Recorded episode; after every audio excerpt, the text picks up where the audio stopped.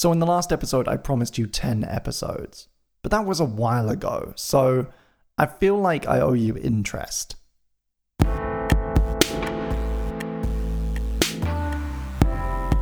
My name is Christopher Bingham, and welcome back to Inside the Spaceship, the podcast where I break down tracks I've produced and talk about how they were made.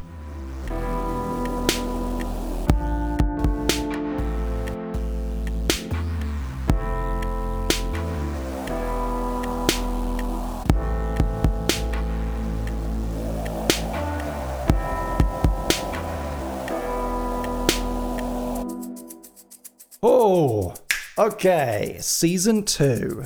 Let's do it. We're talking about the first track of the new album, I Am Going Up Come With Me by High Five Spaceship. It's called Hegemonicon.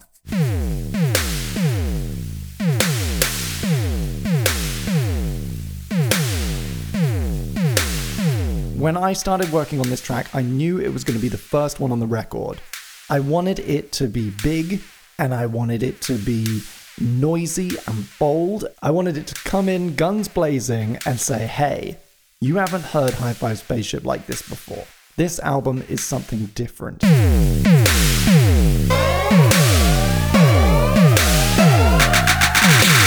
The evolution of this track actually started on a Twitch stream. Around the time I started working on this album properly, uh, I was doing live streams uh, fairly regularly on Twitch and I would do uh, music making streams where I just kind of streamed my process. I did one in particular where the sole mission was to make this ridiculous, nasty bass drum sound. After about an hour of joking around and playing with different plugins, I had created this sound. This nasty, nasty sound was made using the Kong drum sampler, which comes packaged as part of Reason. Kong has a bass drum designer plugin, uh, and you're able to tweak all kinds of things the the tone of it, the length of the decay, the uh, click if you want to click. For this particular one, I wanted a lot of pitch bend and a lot of distortion. Next, I brought in other elements of percussion. I'm a huge fan of white noise percussion, uh, particularly just adding some white noise in with a, a snare sound. So I layered up this snare sound to go with it that incorporates a, gently decaying uh, little wash of, of noise. When combined, they sound like this. When you stick them together, they sound pretty fucking large.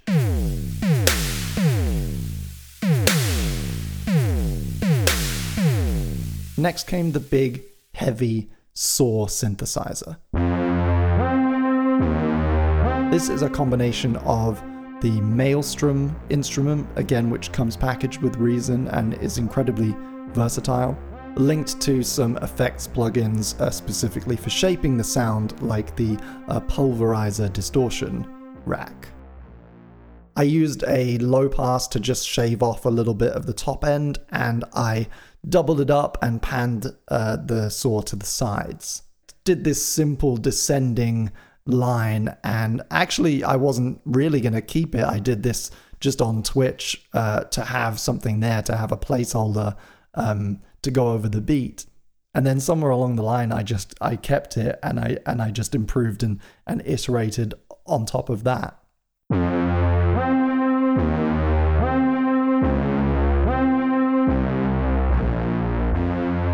A standout feature of this track is the way that I treat my vocals. It's unlike anything I'd previously done as High Five Spaceship, and uh, I think overall on this album, the way that I, I use and treat vocals and lyrics is is just um, several steps uh, ahead of, of where I was before. Let's get this action started. I'm going up right now. And when I reach the top, hey Siri, can I get a C? For this track, it just made sense to to really give it my all and um, to throw it through uh, some echo and some like guitar amp distortion in order to to give that image of, of something larger than life, something big, something you would hear in a stadium or, or in a venue. I brought my time machine to East Berlin. And if the future's true, we're bound to win. I taught myself a lot of new skills between the previous album, 2215, and this one. One of those was how to use uh, pitch correction properly. Reason, which is my DAW of choice at this point, has an incredibly powerful and intuitive uh, pitch editing system. It works particularly well for vocals or you know any uh, instrument that plays one note at a time and sounds a bit like a, a voice, uh, violin, saxophone. I am not a singer, and I don't think that my singing voice has improved particularly since the last time I, I made a record. But the way that I use my voice and the way that I treat my voice has substantially improved. And you can hear that basically from the first moment of this album all the way through. I'm really proud of the vocal takes that I did, but what I'm more proud of is how I um, used them, how I um, made them better. Because, first and foremost, uh, I'm a producer. It feels really good to uh, just add that to my to my uh, arsenal. I've never been particularly attracted to like over auto tune deliberately, you know, the Cher thing. I'm not into it. And I'm always acutely aware when I'm listening to other people's music of, of when someone, they're not doing that, but they have uh, over overcorrected, overtuned the uh, vocalist. I don't think I did that on this album. I think I managed to leave just a little bit of healthy imperfection and a little bit of like nuance. My intention was only ever to improve my takes a little bit uh, and make them easier to work with. One filming bodies in the woods. I try to use my voice to do some good. Okay, so the lyrics to this song are mad. They're they're bonkers. Uh, um, it is a it's a nonsense song. It's very deliberately a, a, a kind of stream of consciousness. Um, but they are uh, some of my favorite lyrics I've ever written. Like I listen to it I'm I'm kind of amazed that I wrote a song like this um, that I can enjoy and that I don't get bored of. So the song is called Hegemonicon. Uh, this is a word that turns up uh, quite frequently in um, Stoic philosophy. Generally, kind of describes a logic, a kind of system of thought, the overarching system that is in place that kind of connects our thoughts and our feelings and our actions and, and our intentions. And when I was working on this song, you know, after the Twitch stream, when I actually decided that I would keep it, I was thinking a lot about uh, the internet. I was thinking a lot about technology because I, I do that a lot. I work in technology and in education um, and on YouTube, and I so I spend a lot of time thinking about you know where the future's going and the future of entertainment in particular. So I kind of started throwing these little uh, little snippets of of words and phrases at a wall and and, and chaining them together into a, a song. And the result is that there's a lot of a lot of little references to, to loads of little things, and some of it will only really make sense to me or, you know, to someone that I explain it to, like I'm about to.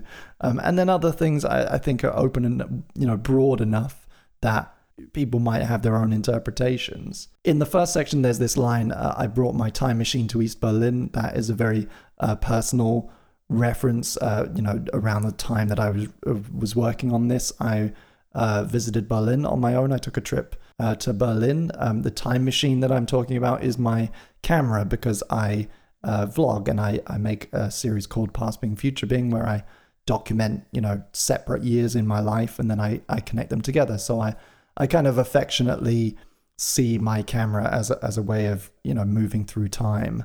This song is the first time I mention Andrew, who is a kind of alter ego I designed. I, uh, I don't really know if there's an appropriate word. But I was uh, also spending a lot of time uh, at this point um, drawing, and, and, I was, you know, I'd spend hours zoning out and, and just kind of drawing stream of consciousness stuff, you know, words and phrases and drawings and copying things out of books, uh, just to just as a kind of meditative thing. Andrew emerged as this this weird little doodle I kept doing of of like a skull wearing a big fur coat. This like the idea of this like larger than life dude who, um, you know, for all intents and purposes, is dead. And I named him Andrew because my middle name uh, is Andrew, but I uh, changed it to a U because I don't know because it's fun. So yeah, Andrew's like a skull man who live who wears a big fur coat and now i'm saying it out loud i like you you all think i'm having a breakdown but i'm not it's just a thing that i started drawing um, and he you know he came to represent those kind of more selfish drives um, in my own life and in the lives of a lot of my friends you know the the, the need to um, be famous and the desire for uh, attention and fame and wealth and fortune uh, and um, he turns up here in a very direct reference to the Logan Paul um, Japanese forest scandal. Uh, I, I have this line while Andrew's filming Bodies in the Woods. I'll try to use my voice to do some good, and and with that couplet, I'm I'm really trying to say that you know we're all capable of doing that kind of thing. You know, no matter how horrible and distasteful we think, uh, you know that that episode was in the history of, of the internet and of YouTube. It said something very big about about the culture and about our modern culture. And I think I think we we all have a little bit of that, you know, capacity to do the stupid stuff that Logan does, and, and that's what I was trying to say. The following section has this line, Oh, my mind is so full of calico and brocade. That is a, a, a corruption of a line from the beginning of uh, a Russian folk tune. I apologize to any Russian listeners called uh, Ko- Kobryaniki. Ko- Kobryaniki. Kobry, I don't know how to pronounce it, but um, it's a traditional um, folk tune that later became very, very popular in the West as the theme tune to Tetris. And, you know, that version is instrumental, of course, but the original folk song had lyrics and uh, it has a line about the burden of one's um, pack being so so full of these these things that they they've gathered. Also, just I put it in, I put that reference in there because I love Tetris and I, I'm addicted to Tetris, and it just that's where my mind went. There is an extremely extremely obscure um, reference also um, to a, a God, a get a, a video game. I can't even call it a video game, like a web thing. Um, that went round a few years back. Uh, there was this uh, interactive game called uh, Moonbase Alpha, like an educational online game. There was a um, a particularly funny viral video that went around where people were abusing the the text to speech uh, voice chat, and they would just type um, and copy and paste um, phrases and and strings of strings of vowels. Um, and for some reason, the name of the sports person John Madden. I grew up, you know, watching internet videos, um, and it's surprising the things that stick with you. I don't even know how I got there, but this this again just it came to my mind, and I wrote it down, and I didn't think about it, um, and I ended up with this line. At least I'll meet John Madden on the moon.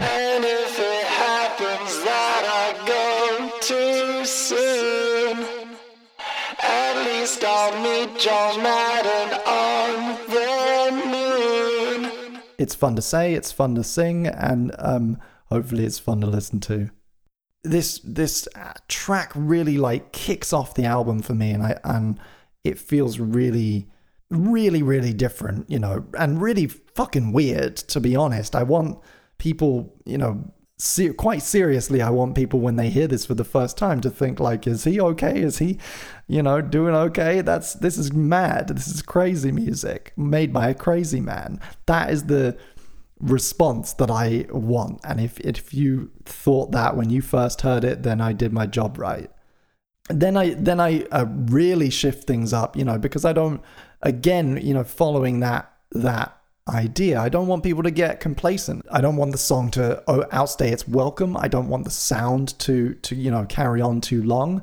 Uh, and so in the last kind of final act of the track, it completely like 180s. It changes uh, tempo. It changes rhythm. Free, free, free, I introduce these new sounds, uh, what I call the Moby chords.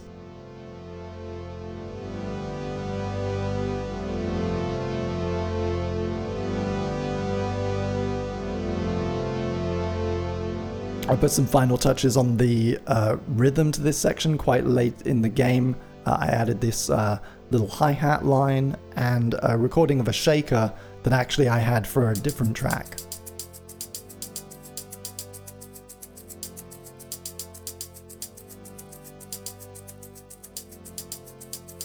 Of course, the centerpiece of this final section is this wobbly, janky sample of my own voice. Uh, this is something from, you know, all the way back from that Twitch stream.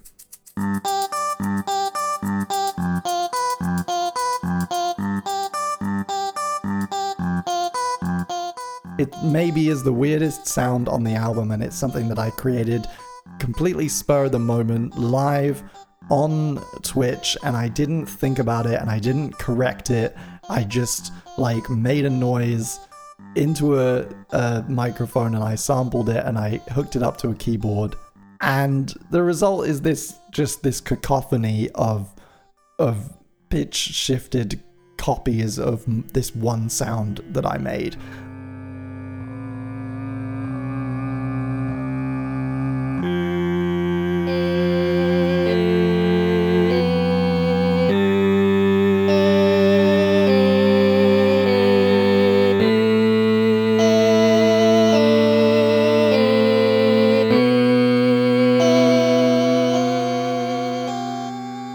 It's a bit of a marmite moment uh, for a lot of people. I think uh, it it maybe even spoils the track, but for me, you know, making it, I I love that about it. The idea that I'm just I've got you comfortable, just I've finally got you comfortable, and then I pull the rug out from underneath you. That gave me so much pleasure whilst working on it, thinking about people's reactions, and and I I stand by it Hegemonicon isn't so much a song as it is a mission statement. Hegemonicon, you know, all the way from the title down to the most minute sound, it's saying, hey, world, look at me. This album's gonna be so weird and different and new, and just strap in. So now you've heard me ramble on about how I made it. Here is the full track, Hegemonicon, from the album I Am Going Up, Come With Me.